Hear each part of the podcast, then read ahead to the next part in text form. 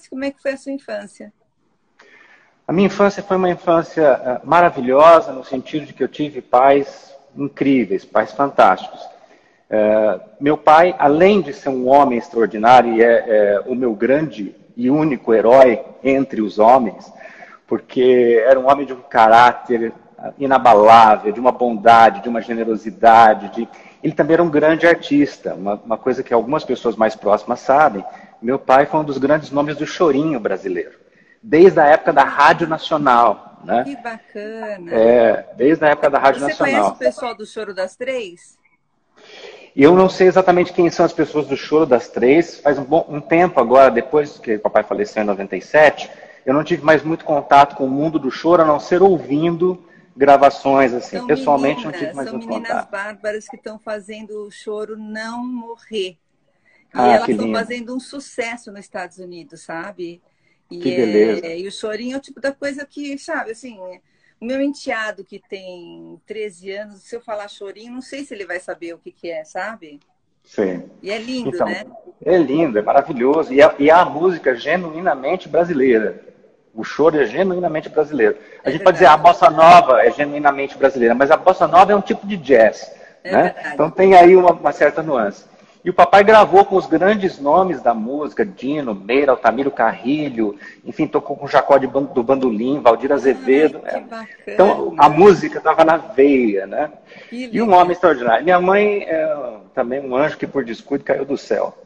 Então foi uma, uma, uma infância maravilhosa nesse sentido, mas muito atípica, porque eh, eu sempre me interessei desde pequenininho por um conjunto de coisas que não eram muito comuns à minha idade. né? É, sei. engraçado. é, é engraçado. O Orson Welles costumava dizer que há pessoas que nascem velhas e vão se tornando mais jovens, e há pessoas que nascem jovens e vão se tornando mais velhas. Comigo aconteceu esse caso. Acho que eu nasci mais velho e fui me tornando mais jovem. Então eu me interessei por, por psicologia muito cedo, por arte muito cedo, né? E, e- e enquanto as crianças, os meus amigos jogavam bola, eu fui agraciado com um não talento para o futebol. e eu jogava também, mas eu jogava porque eu era o dono da bola. Então eu passava mais tempo me dedicando à arte, à, leitura, muito cedo. Isso foi maravilhoso na minha história. Então foi, foi uma história muito bonita no sentido de que família abraçando plenamente com muito amor, que é a sim. condição mais especial que o ser pode ter. E essa natureza que me atraiu eh, para o mundo do conhecimento, para o mundo da arte muito cedo. Você tem alguma religião? Eu sou cristão, mas eu sou profundamente aberto às questões da, da Não, religião. é que eu, porque... eu ia falar que os espíritas falam que, que são espíritos velhos. Ah, Pessoas que vêm para cá, assim, essas pessoas que com três anos já tocam piano como se fosse. assim, então eles falam que é. Eu também não tenho, não tenho nenhuma, sou cristã também, mas não tenho sim. nenhuma religião. mas foi, foi interessante você, você citar. Eh, fica aqui minha homenagem. Um dos grandes amigos da minha vida foi um homem com quem eu tive o privilégio, o prazer, a bênção de almoçar durante 10 anos, todos os sábados em Uberaba. E o nome dele era Chico Xavier. Ai, que bárbaro! Que bárbaro! A gente tem que realmente ser aberto a isso. Às vezes você deixa de eh, conversar com uma figura tão ah, interessante porque a pessoa não concorda com a nossa, sei lá, com a nossa religião, né? E não tem nada a ver, né, Hilsdorf? Há uma coisa curiosa no comportamento humano que é a seguinte: eh, a religião dos outros é mitologia, a nossa está certa. É verdade. não é? Então, eu acho que a religião, na verdade, ela é uma contingência social. Ela tem a ver mais com como nós nos comportamos enquanto seres sociais. Agora, a espiritualidade, a transcendência, a busca pelo significado da vida, essa dimensão Sim. que é extramaterial, extracorpórea, quer a gente olhe pelo lado da psique ou quer a gente olhe pelo lado da alma, eh, isso é a, a essência verdadeira do que a gente deveria entender por religiosidade, né? Sim, sim. Você sabe que eu, eu, eu tive que ler mais sobre você e tudo, e eu queria que você me falasse um pouquinho sobre a sua carreira até chegar o momento ah, dos convites de palestra. Mas, Uhum. assim, eu sei que você, com 14 anos, já era um artista reconhecido. E com 20, você foi o primeiro brasileiro a ser convidado a se apresentar no Magic Castle, em Hollywood. É. Então, assim, foram coisas é, inéditas que eu quero que você lembre de nos contar. Então me fala, como foi sua carreira, qual foram os seus estudos e assim, como é que começou a, a mágica na sua vida até não. chegar nas palestras? Tá, eu, eu te conto, eu conto para todo mundo rapidinho. Eu não vou ficar muito nesse aspecto autobiográfico, assim, porque eu acho que é, é muito curioso, né? Porque é gostoso a gente falar sobre a vida, isso é vida. Sim, sim. Uh, mas vou fazer um resumo bem rapidinho. Eu comecei a me interessar pela mágica e pela música aos cinco anos de idade. Como eu falei, é, é muito curioso isso nessa idade. A mágica foi o seguinte, eu, eu, fiquei fascinado com isso. Eu não sei qual foi a primeira a experiência que eu tive em assistir alguma coisa do gênero. Não foi presencial, foi alguma coisa que eu vi pela televisão naquela época. E eu fiquei apaixonado, conectado com isso no primeiro momento. É aquela coisa que te pega porque pega na sua essência. Né? E na, numa viagem com a família, nós estávamos numa loja de departamentos que talvez tenha sido a Mesbla, não tenho certeza se era a Mesbla, mas se não era, era algo mapping. do ou mapping, era algo do gênero. Uh, existia uma caixa de mágica de brinquedo. E eu, quando vi aquilo, fiquei alucinado, né? E aí me deram de presente essa caixinha, essa caixinha de mágica. E isso foi o começo de tudo. Então veja como é importante os pais estarem atentos ao interesse das crianças, né? Porque esse interesse que poderia ser é, momentâneo, poderia não ter uma continuidade, existe uma essência Sim. nele. E essa essência, ela vai se desdobrar ao longo do tempo. Bom, então aí comecei a, a, me inteirar desse, desse tipo de situação, viver como criança, aquela, aquele sonho é, da, da mágica, etc. e tal, e fui desenvolvendo isso pelos caminhos que eu conseguia. Por exemplo, uh, existe uma coleção na época chamada O Tesouro da Juventude. O Tesouro da Juventude tinha capítulos sobre mágica. E eu ia estudar os capítulos sobre mágica, porque eu lia a enciclopédia por conta de outros assuntos e descobri os assuntos de mágica também. Bom, isso foi indo até que com nove anos e meio para dez anos de idade, eu comecei a fazer apresentações públicas já de mágica. Poxa. Né? Aos 11 anos, eu entrei no movimento escoteiro, que na verdade aconteceu na minha cidade porque eu queria ser escoteiro, fiquei procurando se havia esse movimento na cidade, não havia. De tanto eu insistir, as pessoas se interessaram e um grupo de Rio Claro veio e instaurou o grupo escoteiro na cidade de São Carlos. Então eu sou o segundo escoteiro da história da cidade de São Carlos, que é uma coisa do espírito empreendedor. Você vai atrás do que você tem dentro do teu coração, né? Sim. Bom, e veja como, como a vida é sábia o chefe do movimento escoteiro, que fica a minha homenagem aqui também, porque é, essas pessoas todas, todos os meus professores, todos os meus mestres, todos que colaboram, eles sobem no palco junto comigo todas as vezes. Eles estão dentro de mim, eles vivem em mim, mesmo que, que já se foram. Isso, Riosdorf, que bacana. Mesmo que já se foram. Né? Então, é, havia um chefe escoteiro chamado Irmão Romão Ruiz. Ele era irmão porque ele fazia parte de uma congregação da Igreja Católica, então a gente o chamava de irmão. Depois ele virou diácono, essas coisas todas. E ele tinha sido mágico amador. Então, foi um encontro, mais uma vez, com essa dimensão. Fui Sim. desenvolvendo e comecei a ganhar prêmios. É, porque era, era inusitado àquela época um garoto tão jovem é, conseguir fazer o que eu fazia dentro da arte mágica. Com a habilidade era, que você fazia, né? Era precoce demais, porque normalmente levava. É, primeiro que as pessoas se interessavam mais tarde. Portanto, quando elas tinham a condição de fazer, elas já estavam com mais idade. Né? E segundo, pelo grau de dificuldade, porque eu me apaixonei pela parte mais difícil da arte mágica, que é a mágica eh, sem objetos especiais, que a gente chama de manipulação.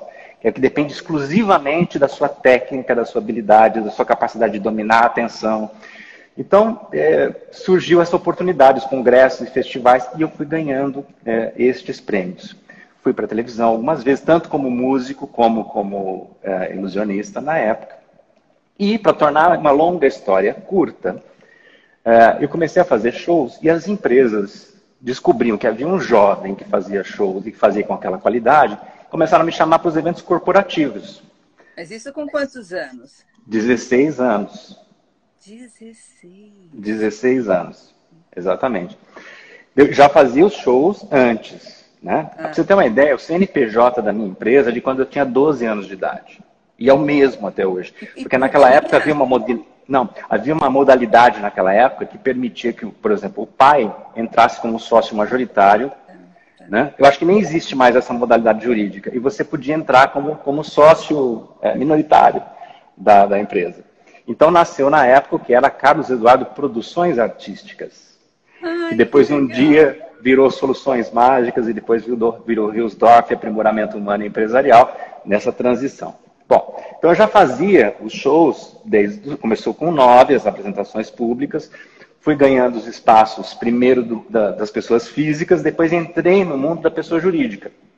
Né? Tá. Sempre no interior, tá? para as grandes empresas que estavam situadas no interior nesse momento. Aos 16 anos, dada o, o desempenho que eu tinha nessa, nessa atividade, uma empresa me convidou para fazer os intervalos entre palestrantes internacionais.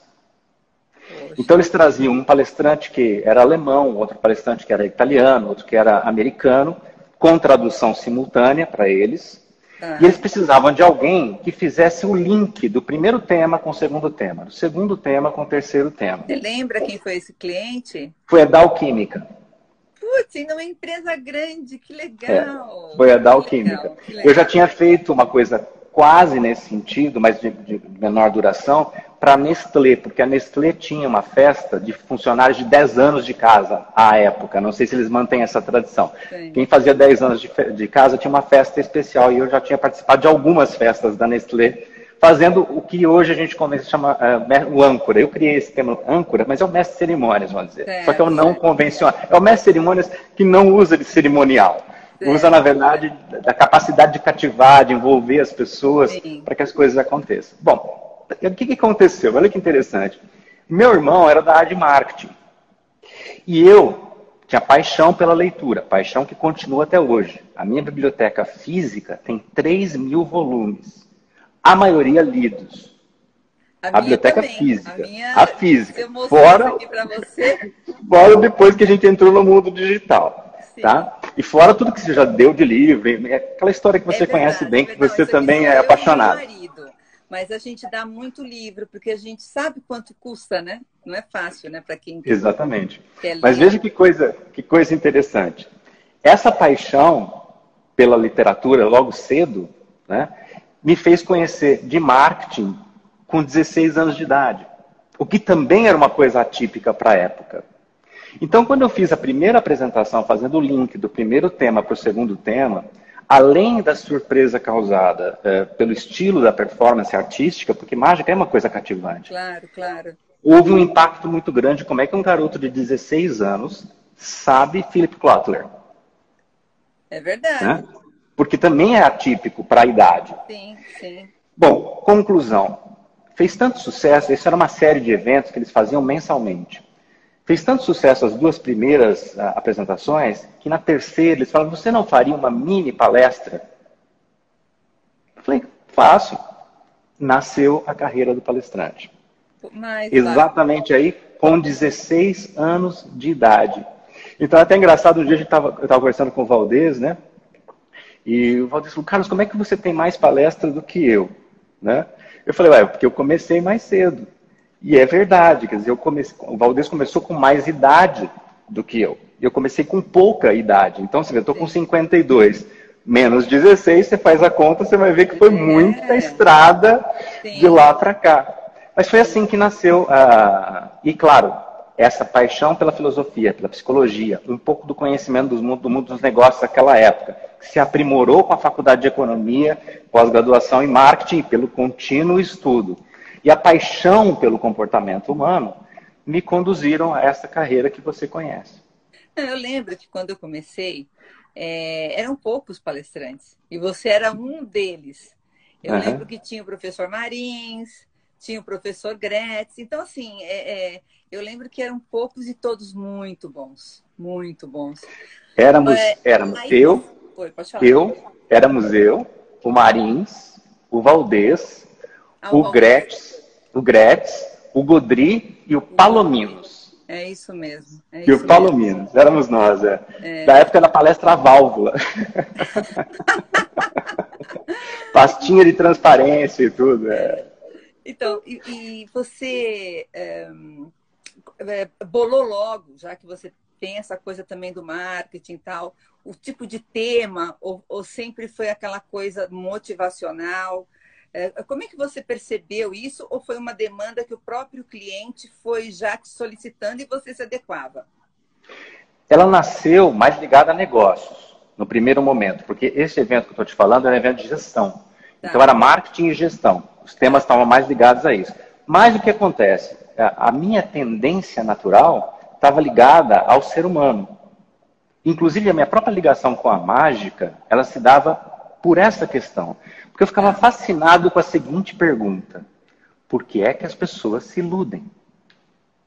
Era isso que me cativava. Por que é que as pessoas se iludem? Eu queria entender a psicologia da ilusão, justamente para, de alguma forma, dentro da busca existencial que cada um de nós tra traz, transcender este engano e poder viver uma vida plena de verdade, escapando dos modelos prontos e programados que a vida vai empurrando em você. Claro que eu só entendi isso depois, mas essa era a essência da questão. Então, isso naturalmente fluía nas apresentações, mesmo nos temas de negócios. E eles começaram a me solicitar cada vez mais, Carlos, quando você fala sobre o ser humano, você toca em determinados assuntos que é, surpreendem, porque você consegue fazer a síntese e a interação entre o mundo dos negócios e o mundo do ser humano de uma forma única. E de uma então, forma tocante, você faz de uma forma tocante, é, é, é lindo, lindo. Obrigado, puxa, você é muito carinhosa. Mas é, é, eu, na verdade, essa junção foi uma coisa que não existia à época. É, isso lançou uma, uma tendência que depois veio crescendo com, com o passar dos anos, né? Então, vamos dizer assim, eu e todos esses colegas que, que, começamos lá atrás, que você se lembra, a gente acompanhou a história do RH de quando ele era um, um, uma espécie de almoxarifado, é, entendeu? Você lembra disso, né? Sim, Departamento pessoal era uma coisa de cadastro e burocracia, contratações e, e, e demissões do ponto de vista jurídico.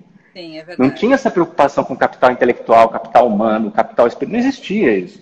Sim. Então a gente acompanhou toda essa trajetória e todos nós que você mencionou naquela época, de alguma forma, colaboramos para que para sensibilizar quem não era do RH, porque havia um preconceito com o RH na época. O RH era visto como um departamento menor da empresa. Sim. Então nós lutamos bravamente para o reconhecimento deste segmento, da importância do core business da organização estar centrado é, no ser humano. Né? E fomos profundamente beneficiados com a obra do Daniel Goleman, quando ele escreveu Inteligência Emocional, Sim. Sim. porque aquele best-seller mundial chegou no CEO. E isso ajudou muito essa, esse movimento enorme né, que você vê hoje no Brasil e no mundo. Né?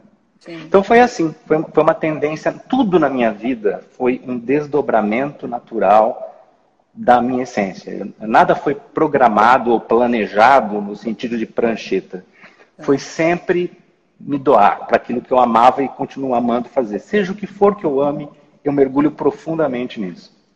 Como você falou que é, gosta muito de falar também sobre o comportamento humano tal, com essa pandemia, é, existe um tema mais específico que estão pedindo para você falar? Porque eu, eu, eu tenho sentido já as pessoas pedirem para falar sobre alegria, sobre é, como é importante ter o trabalho, de como, sabe assim, acho que gente, eu acho que vai voltar de novo. Agora que essa pandemia está meio, né? Uh, mas uh, eu queria que você me falasse assim, o que as pessoas estão mais querendo ouvir com esse momento que nós estamos passando. Tá. Na verdade, é, é uma constelação de temas que se reúnem neste momento, justamente dado o impacto do momento que nós estamos vivendo. Né? Eu acho que, inclusive, é bacana a gente falando sobre isso. Veja, a pandemia, a Covid-19 é um fato.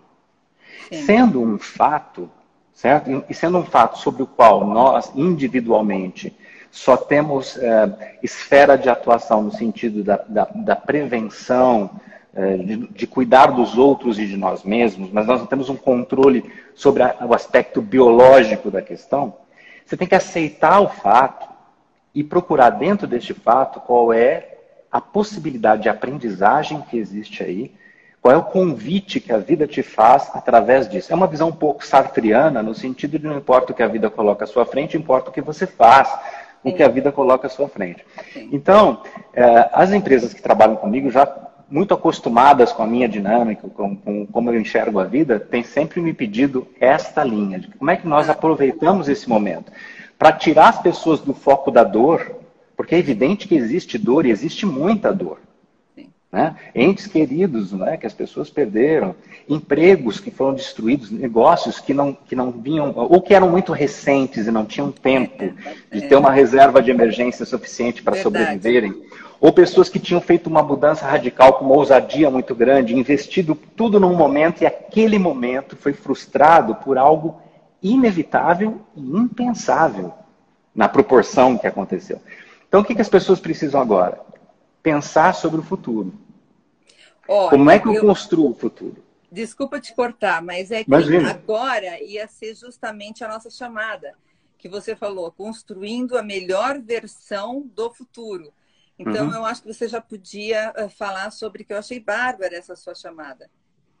Então, construindo a melhor versão do futuro é um tema que eu venho desenvolvendo nas minhas palestras, um dos, nos últimos 10, 12 anos já. E evidentemente que num momento como esse, ele é muito, muito querido para as pessoas. E ele tem essa contribuição é, fantástica, que é repensar a nossa conexão com o tempo. Porque uma das causas do sofrimento humano é o tipo de conexão que nós temos com o tempo. Né? É, é a história do Santo Agostinho, o sofrimento agostiniano. Né? O que é o tempo? Se você não me pergunta, eu sei o que é. Mas quando você me pergunta, eu já não sei mais. Então, existe uma visão do tempo que é muito é, aprisionante, que é a ideia de passado, presente e futuro como se fossem consequências lineares. Então, a pessoa está no momento presente e ela acha né, que o futuro é uma consequência única e exclusivamente desse momento. Ela esquece que o futuro também é uma consequência dos momentos anteriores a esse momento. Então, um amigo outro dia me falou assim: Carlos, eu vou começar do zero. Eu falei, não, você não vai começar do zero, porque você já tem 30 anos de experiência. Você está começando com 30 anos de capital empreendedor, de experiência, de vivência, de sucesso, claro. erros e acertos. Isso não é começar do zero. Então, o tempo não é linear. Tem gente que diz assim, ah, a gente não pode mudar o passado. Pode sim. Pode sim. Porque o que é o passado para mim e para você nesse momento? O passado para mim e você e todos nós nesse momento é uma memória não necessariamente correta, porque eu posso ter tido uma interpretação equivocada sobre algo que aconteceu na minha vida, e essa interpretação equivocada gerar um trauma ou gerar uma consequência psicológica limitante. Mas, se eu passar por um processo terapêutico, seja ele qual for, e conseguir tocar nessa questão fundamental e ressignificar essa interpretação, a memória muda, eu mudei o passado. E ao mudar o passado, eu me sinto uma outra pessoa, eu construirei um novo futuro. Então, essa ideia tá, que você vai ser uma consequência do que você foi ontem, é uma confusão profunda da imensa maioria das pessoas, porque a gente confunde tendência com destino. Tendência e destino não são a mesma coisa. Então, todos os futurólogos da história do planeta Todos. Eles erraram as previsões do futuro, mas eles acertaram nas tendências.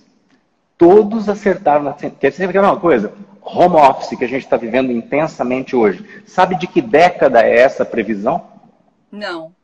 1970, John Nesbitt, no Mega Tendências, no livro Mega Tendências. Ele fala pela primeira vez que a humanidade caminharia para o encasulamento, que as pessoas trabalhariam através das suas próprias casas. 1970. Então veja, John Nesbitt, Faith Popcorn. Eles não acertaram o futuro no sentido de fazer uma descrição exata do que a gente está vivendo. Sim, sim. Mas as tendências todas, eles acertaram no alvo. Então há uma diferença entre tendência e destino. Por exemplo, uma pessoa pode ter uma tendência empreendedora. Vai ser empreendedor? Talvez não. Sim. Porque não é uma questão apenas da tendência. Ou as coisas estão com a tendência de não dar certo na vida por causa de uma ou outra característica de personalidade ou de comportamento que você tem. Isso significa que o seu destino será dar errado? Não, porque nós estamos esquecendo de um dos fenômenos humanos, da psique humana mais profundos que existem, chamada capacidade de ruptura. Eu posso romper com o meu presente. Eu posso romper com o meu passado e construir um futuro completamente diferente do que qualquer pessoa sonhou para mim ou do que eu mesmo um dia sonhei para mim. que é o, o tal do, do, fenômeno olhado pela ótica espiritual da conversão. Uma pessoa pode ter uma vida de 50 anos numa direção equivocada, dar 180 graus e ir numa direção totalmente oposta. Sim. A tendência dela é que mudou, tá certo? Não, o destino é que mudou. A tendência dela mesma. Veja, um exemplo muito bonito de olhar é o seguinte: pega Paulo de Tarso e Saulo de Tarso. O ser humano não mudou. O que mudou foi a direção do trabalho dele. Ele, num momento, perseguia os cristãos, no outro momento, ele abraça o cristianismo e defende o cristianismo. E é um dos maiores promotores do cristianismo no mundo. Só para dar um exemplo, a gente podia sim, fazer isso com, sim, sim. com o indianismo, com, com o budismo. Com...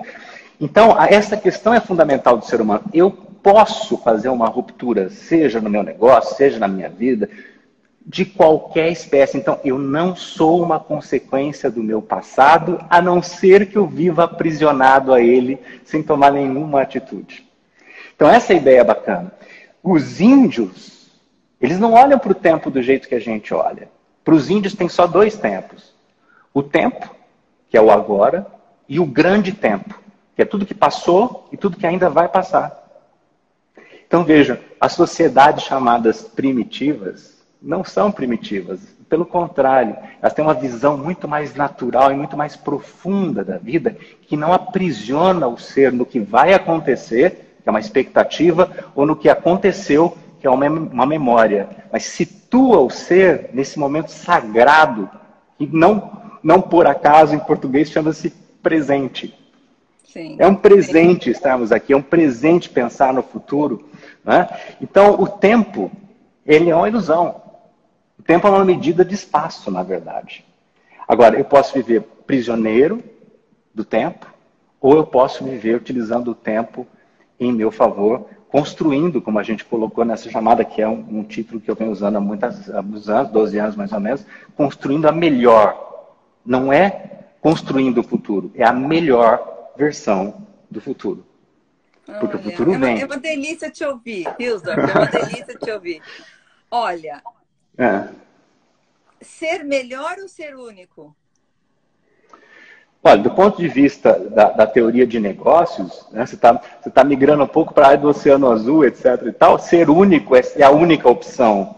Porque, primeiro, ser melhor é uma coisa extremamente relativa. Ser único, não. A unicidade ela é, ela é reconhecida de forma instantânea. Né? Então, se você tiver que escolher entre tudo na vida que você fizer e for autoral, autoral, será maravilhoso. Por quê? Porque as pessoas não conseguem copiar a sua essência. Elas podem copiar a sua aparência, elas podem copiar o seu slogan, elas podem copiar os textos do seu site, mas elas nunca serão você porque o ser humano não tem essa condição de ser outro ser humano. Cada um de nós é único como sim, ser, sim. e se essa unicidade se traduz na sua vida, então você vai dar certo sempre. Você sabe que eu achei tudo interessante? Eu vi uma entrevista sua sobre falando de economia. Uhum. E eu, assim, e você falando super bem sobre isso e tal. É, você, já, você já teve convite de falar sobre economia? Em, em eu falo palestra? também. Eu falo também sobre economia, mas sempre da perspectiva humana da economia. Tá, então, tá. eu tenho colegas, evidentemente, que falam sobre conjuntura econômica. Tá. Eu não tenho é, interesse, é, não tenho interesse, eu tenho interesse, como todos os demais cidadãos do mundo, de compreender a conjuntura econômica para as minhas decisões.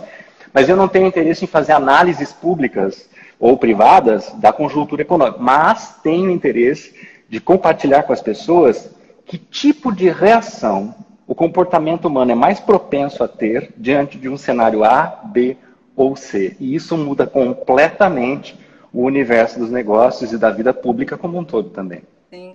Olha, você é um showman. Você faz coisas lúdicas, você tem um conteúdo maravilhoso, enfim, você envolve o público. Eu queria que você me falasse o que, te, o que mais te encanta nesse mercado de palestras. Olha, o que sempre mais me encantou no mercado de palestras é a capacidade, a oportunidade que esse mercado dá de você falar sobre temas específicos, como esses que nós estamos falando aqui brevemente, sim, passando, sim. num universo onde muitas vezes eles estão esquecidos e atropelados pelas metas, pelas métricas, né? pela pressão. porque é, o mundo competitivo dos negócios, hoje ele descobriu que o ser humano é essencial, que é um, uma condição sine qua non, ou seja, houve uma, uma nova revolução contra-industrial, que é essa revolução intelectual, que, que, aliás, agora já não é mais nem a revolução do conhecimento. Nós passamos da era da informação para a era do conhecimento. A era do conhecimento também já se extinguiu. Né? Eu estou propondo que nós estamos entrando na era do discernimento, que é a capacidade de saber o que fazer com o conhecimento. Porque se você tem conhecimento e não usa, você tem apenas um tipo sofisticado de ignorância. E a diferença é o discernimento, é a capacidade de aplicar um passo na conhece. direção da, um passo na direção da sabedoria, que é viver de acordo com o que você sabe. Né? Então, o que me cativou nesse mundo e, e me manteve todos esses anos né, uh, dentro dele uh, é justamente essa capacidade de você poder levar para dentro de um universo onde as pessoas estão submetidas a uma pressão extrema, e você conhece bem isso, você sabe que a pressão é muito forte. Onde tem tanta métrica que não necessariamente reflete a capacidade daquele indivíduo e a competência daquele indivíduo. Dá uma ideia, mas essa ideia muitas vezes é equivocada. Se nós submetêssemos Carl Gustav Jung, Albert Einstein, Isaac Newton a um teste do tipo que a gente faz no, no mundo corporativo, talvez eles tivessem sido demitidos antes de serem admitidos. Sim e foram gênios fantásticos da humanidade. Então, essa possibilidade de falar sobre esses temas no universo um pouco mais quadradinho e abrir esse, ou forçar um pouco esses limites, ampliar um pouco esses limites, é profundamente cativante. E todos, mesmo aqueles profundamente adeptos do Excel, saem dessas, desses encontros transformados, porque eles percebem que nem tudo na vida cabe na planilha. Olha, é... eu queria saber se você tem um, uma, um hobby. Você falou que gosta muito de ler, eu imagino que, que seja esse, né? Mas eu queria saber se você tem um hobby, porque eu vi você cantando. Aham. E, aliás, muito bem, muito bem. Obrigado. Puxa e Deus. aí eu fiquei encantada com aquilo. Eu falei assim, poxa, será que ele canta às vezes na palestra? Eu falei assim, ah, eu vou perguntar. Não fica chateado comigo, mas eu falei, não. Né? Você, inclusive, me viu cantando na palestra. Ai, eu não sabia. Foi um, foi um trecho que eu não sabia que era uma palestra. Ai, que interessante. É. Não, mas você chegou a ver presencialmente. Acho que você não ligou uma coisa a outra também. Pode ser, pode é, ser. Você chegou a ver presencialmente. Eu me lembro de, de, de, você estar com a gente em eventos que eu... Que eu, eu canto em alguns eventos, tá. não em todos. Como, por exemplo, eu faço stand-up em alguns eventos, não em todos. Como eu faço ventriloquia em alguns eventos e não em outros. Como eu faço imitações em alguns... Depende exatamente do que o momento pede. Porque eu não acredito, não acredito profundamente nessa história de palestra show. Tá? E aí não é nenhuma crítica pessoal a ninguém que de alguma forma use esse slogan. Não, não, não. É o conceito. Tá, certo? Tá. Porque um show é um show, uma palestra é uma palestra. A palestra pode ser um show no sentido da sua qualidade, da sua capacidade de envolvimento, de conter arte, mas os objetivos são diferentes. Né? São profundamente diferentes. Então, eu não, não, não compro, nunca comprei é, essa ideia nesse sentido. Entendo que o mercado às vezes ele batiza como motivacional. Eu também não compro a ideia do motivacional. Tá, tá. Eu acho que você pode fazer uma coisa inspiracional, né, que acabe tendo consequências transformadoras muito grandes na vida da pessoa. Mas essa coisa do motivacional como injeção de ânimo, eu acho muito questionável. Sinceramente falando, acho muito é questionável. Acho um muito fogos de artifício. Motiva, né? Cada um tem, tem a sua automotivação e cada um se motiva de um jeito. Sabe, você quer, às vezes, sei lá, motivar um engenheiro que gosta. Eh, tem que dar uma palestra com mais conteúdo. Às vezes, uma palestra vazia não vai motivar o cara. Exatamente. Se eu quiser colaborar com a sua motivação, é, ou inspirar você a um determinado comportamento, Sim. eu tenho que ter a capacidade de entrar na sua essência. Sim. Sem isso, fogos de artifício pode ser muito agradável como entretenimento, que também tem o seu lugar, certo? Dentro de um evento corporativo muito extenso, onde as pessoas têm uma carga muito grande de trabalho e de informação. Tem um momento de descontração, desplugado de tudo, apenas com uma maquiagemzinha é, temática, tá valendo, mas isso não é uma palestra. Sim. Certo? Não é, da mesma forma que um orador não é um palestrante. Um orador é alguém que fala bem. O palestrante é alguém que tem um conteúdo a compartilhar, que precisa de uma boa oratória para bom, bem compartilhá-lo. Nesse sim, sentido. Sim. Né? Então, orador é uma coisa, palestrante é outra, professor é um, uma outra modalidade. Sim. São coisas completamente diferentes. Mas respondendo a sua pergunta, o que me cativa e continua me cativando é abrir um espaço onde às vezes não existe e chegar a conversar de coração para coração, de mente para mente, de alma para alma e falar: pera um pouquinho, tudo isso é muito importante, mas é consequência de quem você é, quem Sim. você está sendo, Sim. quem você poderia ser. Sim. Qual é a melhor versão possível e imaginável do seu futuro? Não se aprisione com modelos que te impuseram, modelos nos quais você acreditou, ou achando que o seu passado vai determinar o seu amanhã. Ele é uma bagagem. Você pode abandonar as malas no meio do caminho, ou pode trazer só aquilo que de verdade acrescenta para onde você está indo agora. Que legal. Olha, a gente já está indo para o final. E tem duas perguntas que eu sempre faço uh, para os palestrantes. A primeira é: o que, que te faz feliz?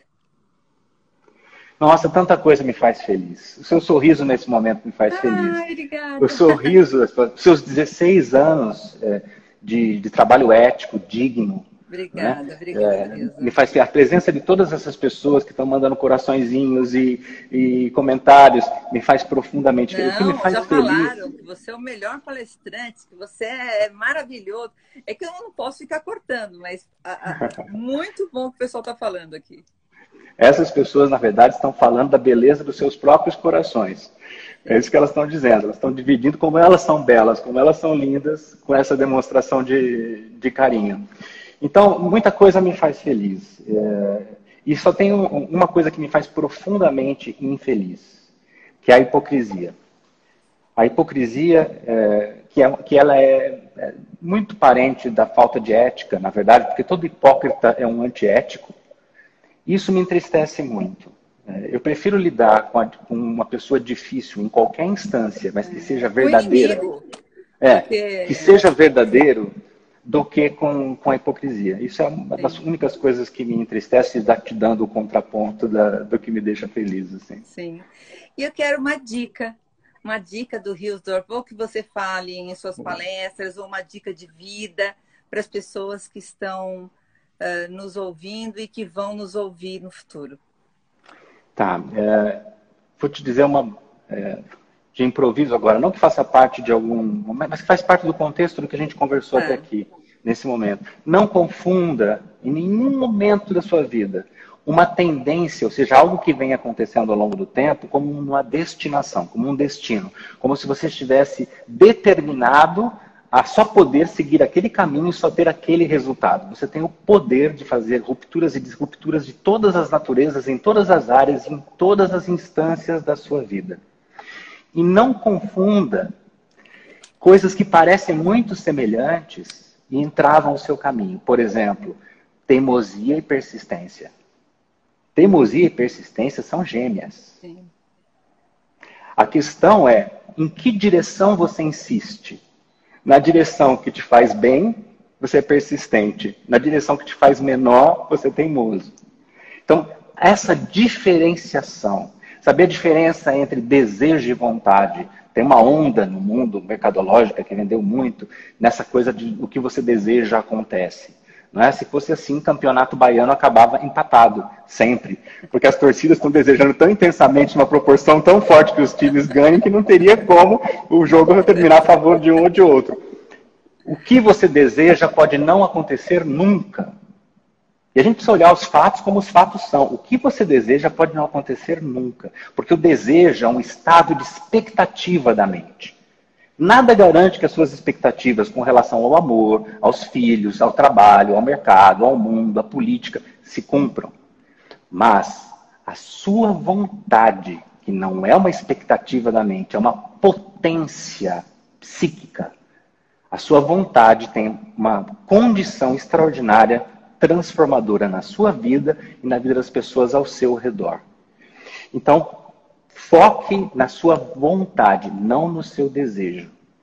E ao focar na sua vontade, seja generoso, generosa na utilização da sua vontade. Essa coisa de uma vontade que está voltada para a minha felicidade, para o meu bem. Algo está muito errado com isso.